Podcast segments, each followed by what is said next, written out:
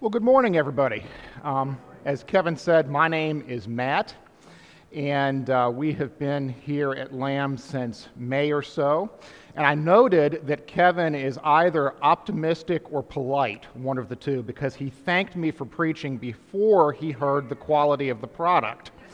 Um, I'll leave you to decide after I'm done whether it was optimism or politeness. Uh, my wife, Laura, is in the back with my two kids, Emma and Eddie, and if I haven't met you yet, I'm excited to get to do that soon. In my day job, I am a lawyer. Um, I'm not one of those like really exciting lawyers, though, like Scott Hanson is. Nobody makes television shows about what I do. I write wills for people, pretty much. That's half of my practice, maybe a little more do some things for businesses. Uh, I'm the town attorney for Broadway. So if you live in Broadway and you're mad at what the government is doing, you, you may actually be mad at me. It's possible, you don't know it. Uh, and that's my practice, and I'm happy to talk to you this morning. Why are we here? Why are we in church this morning? Why are you here? Now, if you're a kid and you're sitting here, you may be thinking to yourself, I'm here because daddy made me come to church. Okay, that may well be the case. Put that to one side if you're not subject to a parental constraint, why are you here? Why are you here at a Christian church as opposed to some other kind of religious assembly that you might have decided to go to? Why are you in a religious assembly at all when you could be out hiking or looking at the beautiful fall foliage that we see all around us? Or in, asleep in bed, or at home, or at a restaurant eating brunch? Why are you doing this as opposed to one of those other things that you could be doing? Well, that's another way of asking, why are you a Christian, if you are a Christian? For me, the answer to that question is that the narrative of Christianity, the story that Christianity is telling us about the world around us, the story that Christianity tells about me and the things that I sense inside my own heart sometimes, the really broken, awful things that I sense about myself, and also sometimes the things that are okay that I sense about myself the things that I see around me, the pain that I see sometimes at work in, in the clients that I talk with and the people that I, that I work with, uh, the pain that I see when I read the newspaper and look at everything that's going on in the world around us. In my view, the narrative of Christianity, the story that Christianity tells, provides the best explanation for those things. It provides the best prism through which we can understand what's happening both inside of us and outside of us. Christianity tells a story, and that story to me makes the most sense compared to the other stories that we could tell ourselves about what's going on on the inside and what's going on on the outside. And indeed, the Bible itself is a story. And that's hard for some of us to get our minds around sometimes because many of us in our backgrounds have been trained to read the Bible as though it was not a story. We've been trained to read it as though it was an encyclopedia. What do I mean by that? Well, when I was a kid, I was a rather odd sort of child. I admit it. Um, perhaps you know me, you can tell that these sorts of things were odd in my childhood. But one of my most favorite things to do in my childhood before I went to bed was to sit and read the encyclopedia. I admit it. And it was actually like a real encyclopedia. Some of those who are younger, you know, you're thinking of Wikipedia. Wikipedia is great. I love Wikipedia. I was reading it yesterday, probably when I should have been working on this. But I mean like a real encyclopedia, like books. We had a neighborhood giving us a 1959 27 volume World Book Encyclopedia. And I would pick up volumes of this and read it in my bedroom when other people were learning how to do things like play basketball, I was reading articles about Martin uh, Van Buren and Millard Fillmore. I learned things like that Millard Fillmore is the 13th president of the United States, that he was president from 1850 to 1853, that he was from Maryland, and that he became president when his predecessor Zachary Taylor died. I can tell you these things, I still can't make a jump shot. But think about the way an encyclopedia works. I would open an article about Millard Fillmore and read about that particular thing. All right, and I would know a lot about that particular thing, but I perhaps would lack the context of how that thing fit into the stuff that came before and the stuff that came after. We don't read an encyclopedia the same way we would read, say, Pride and Prejudice, right? We don't expect an encyclopedia article to have a beginning, a middle, a climax, and an end. And I'm suggesting to you today that Christianity tells a story and that we need to learn to think about Christianity as a story and to see ourselves in our own place in that story so that we can understand where things came from and where we're headed. turning your Bibles with me to Ephesians chapter 1. And I think you're going to see that Ephesians chapter 1 is suggesting what I have just said to you that the Bible is a story and that we have a place in it. There are three things that I want you to notice in this passage. Three things, yes, because I grew up as a Baptist and I just can't help myself. So you will bear with me. First thing is God's past affecting our present. God's past affecting our present. The second thing is God's future brought into our present. God's future brought into our present. And the third thing is becoming a part of God's story. Becoming a part of God's story. All right, so look at the text. We have a word in this text, which is an important word that occurs three times. Look at verse 11. In him, the text says, we have obtained an inheritance. There's your word. Verse 14. The Holy Spirit, the text says, who is the guarantee of our inheritance. That word again. Verse 18, the riches of his glorious inheritance in the saints. Now, what is an inheritance? As somebody who writes wills for a living, I am perhaps uniquely qualified to discuss this topic with you. Uh, an inheritance is something that you receive from somebody who has died. All right. Now, in our own modern context, in the law of wills, you can write your will and you can pretty much leave your property to anybody that you want to leave it to. There aren't very many constraints anymore on what you can say in your will. You can't disinherit your spouse in every state except for Georgia. Okay, that's one constraint. I don't know why that is. You know, somebody does the 90 day fiance thing, they want to move to Georgia. That's a bad, bad warning sign, probably. You can disinherit your spouse in Georgia. You can't in every other state. In Louisiana, you can't disinherit your children. That's because they got a weird French law thing going on still there. But generally, you can write your will under modern law and you can leave your stuff to whoever you want to leave it to. That was not the case under ancient law. Even under medieval English law, that was not the case. Generally, an inheritance in, under the medieval law and under the law as St. Paul would have understood it when he was using this word, an inheritance was something you received from your parents. You had very little ability to pass your stuff outside of your family. And even within your family, you didn't have a lot of ability to give it to somebody other than your oldest son. okay? Um, now, from a policy perspective, we can leave that to one side, but that was the way that they understood it. So, an inheritance is a gift passed down from your ancestors. So, in what sense is it that we have an inheritance? Well, the text gives us a couple of clues. Um, the first thing the text says is that the inheritance is only possible through Jesus, right? Verse 11, in Him, in Jesus, we've received the inheritance. He's the linchpin of whatever it is that we've got, okay? And then in verse 18, the text tells us that the inheritance is, quote, in the saints, quote. And these are clues. Because what St. Paul is telling us here is that we do not stand independently the Church of the Lamb is not something that just sprung into existence. It's not something that was just brand new that somebody decided on their own to create.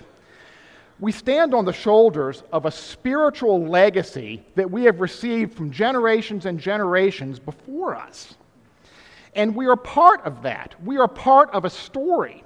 It's not a story that started several years ago when the Church of the Lamb was founded. It's not a story that started in the 1800s, as many people in America, in American Christianity, we can't see past like 1800 when we're thinking about spiritual things. It didn't start then. It didn't even start in the 18 or in the 1540s when the Anglican Church was founded.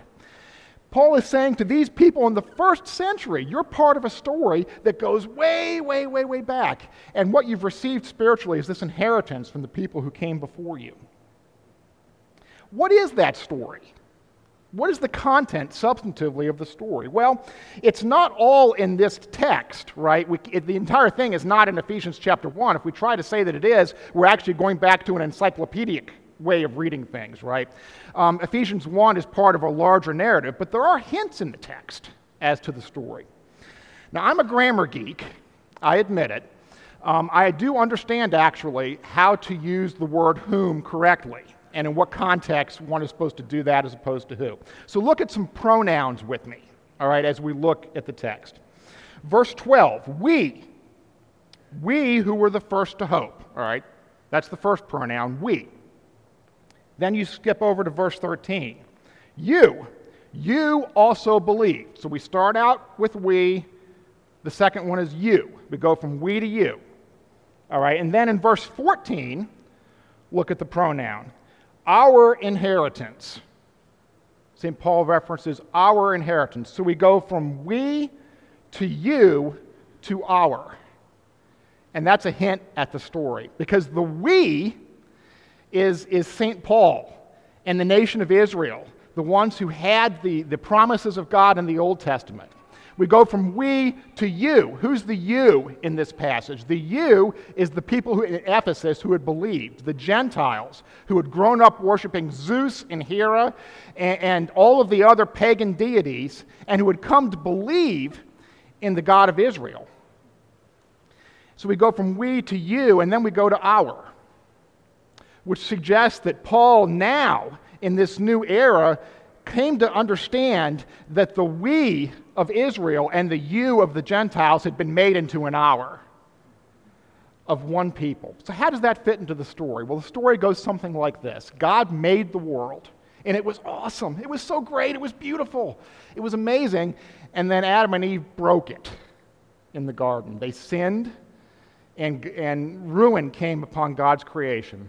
God loved the creation so much, He loved the people that He had made so much, that He was not willing to let it sit broken and ruined forever. And He developed a plan to fix it and to rescue it. That plan centered on a group of people that he, that he called the nation of Israel. And He was going to use them to fix everything. By the end of the Old Testament, though, the plan seemed like it had gone off track because the nation of Israel itself became part of the brokenness that they were supposed to fix. They had run off after other gods, they weren't fulfilling their vocation. And so then, at the climax of the story, God Himself came in the person of Jesus to do what Israel was failed to do to rescue His people and then to create the our so that the Gentiles also, so that you also could become part of this narrative through which God is engaged in the process of fixing the world. So we go from we, the Jews, to you, the Gentiles, to our. And that's us. And we stand as part of that story. We depend for our spiritual sustenance in a real way on the background of what came before us, on the foundation of Christ and the apostles and the prophets. And we're part of this narrative, and we, we distort things if we can't see ourselves as part of this narrative. God's past affecting our present. So, where does this leave us? God's future brought into our presence. Okay, we'll look at verses 20 and 21. How does this story end? Well, the text says in verses 20 and 21 that God has, has seated Jesus at his right hand in the heavenly places, far above all rule and authority and power and dominion, and above every name that is named, not only in this age, but also in the one to come. The story ends with God healing the universe and fixing the damage that Adam and Eve had done through Jesus. But where does that leave us? What part of the story are we in right now? You know, I, I look at verse 21, and if you look at it carefully, Paul says that Jesus has this power not only in this age, but also in the one to come. I think I would have written that differently. Because when I look around me, I think I would have written it not only in the age to come, but also this age. It's harder to believe that Jesus is ruling in this age than it is to have an idea that he might one day rule in the future once everything is healed. The text says not only in this age, but also in the one to come. And I think to myself, not only in the age to come, but also in this age. It's very hard to see it when we look around. But look at the text again. I'm going to go back into grammar geek mode with you. Look at the verbs in verses 20 and 22. Okay, God raised Jesus from the dead. We can accept that, right? That's something that happened. It happened in the past. Okay, and then seated, seated him at his right hand, far above all rule and authority and power and dominion, above every name. And then down in verse 22, it says that God put, put all things under his feet and gave, gave him his head over all things to the church what tense are those verbs? Is it a future tense?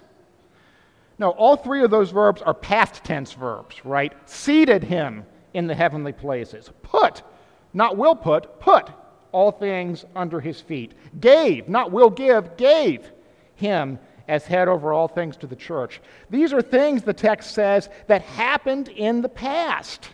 That God has done this in Jesus' death and resurrection, that these things are true now. And that's hard, folks, because when I look in myself and when I look around me, these things are very difficult for us to see. So, how can we see it then? If, the, if we believe the Bible, if we take the Bible seriously, if we believe the text, the text says that these things have happened. Okay, it doesn't look to us like they've happened when we read the newspaper, when we look at things around us. How do we see them? Well, this is where we need verse 17, right? What does Paul pray for the Ephesians in verse 17? Which by extension means that he's also in many ways praying that for us, right? He prays that the God of our Father, the God of our Lord Jesus Christ, the Father of glory, may give us the spirit of wisdom and of revelation, having the eyes of our hearts enlightened, so that we may know. This is the ESV, of course. When N.T. Wright translates this passage, he translates the prayer this way. He has St. Paul praying that the Ephesians would be able to see things that people can't normally see he's praying that, uh, that they would be able to see God's kingdom even though it's hard to see. The thing is, it is here if you look, if you look very carefully. It's here when God's community assembles on Sunday morning, given our diverse perspectives, our diverse backgrounds, when the Spirit enables us to come together as one body and do things for those who are vulnerable when it enables us to be together in unity, even though we're all so very different. We see it when we go outside and we look at God's beautiful creation and how it's still so amazing and beautiful, even though Adam and Eve have messed it up so much, even though we've messed it up so much. We see it uh, when people believe in Jesus and when their lives actually change after they believe in Jesus. We see it um, in the sacraments. We see it every week um, when we come and receive Jesus up here in the bread and the wine. I was reading on Twitter last week. I probably shouldn't, right? I should be reading a book or something. I, I, I should be doing almost anything rather than reading Twitter, but I, I did. And an unbeliever was, was kind of scoffing about that. And he said, Well, if Jesus is in the bread and wine, he's disguised himself really, really well, hasn't he? And a priest answered him and said, He's actually not hard to see. You just have to humble yourself in order to see him. God is here and he's made present to us in these ways. And you say, I still don't believe it. That's really hard. You know, the text anticipates that objection too. Look back in verses 13 and 14. Paul says that the Holy Spirit is the guarantee of our inheritance until we acquire possession of it. Paul knew that when he was writing these things, that just as we look around and have a hard time seeing it, uh, that they also were going to look around and have a hard time seeing it. How would we know that these things are true and that Matt just isn't making all of this up to try to make us all feel better on a Sunday morning? Well, Paul says that the answer is ultimately that we have the Holy Spirit as a guarantee. Um, a guarantee legally is something like an earnest money deposit, right? When you go to buy real property, you often cut a little check just to let the buyer know that you're serious, or the, uh, the seller know that you're serious, that you're not going to walk away. You have to give something now so that you, the people will understand that the bigger thing is coming in the future. That's what a, an earnest money deposit is, and that's what this term means guarantee.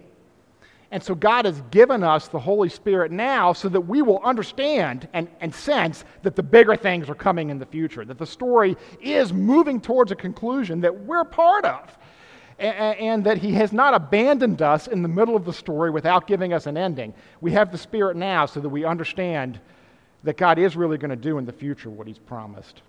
Can you sense Him? Is He here? If you're really quiet, you can, you can hear Him. And that's real. And that's how we know that we're at the right spot in the story.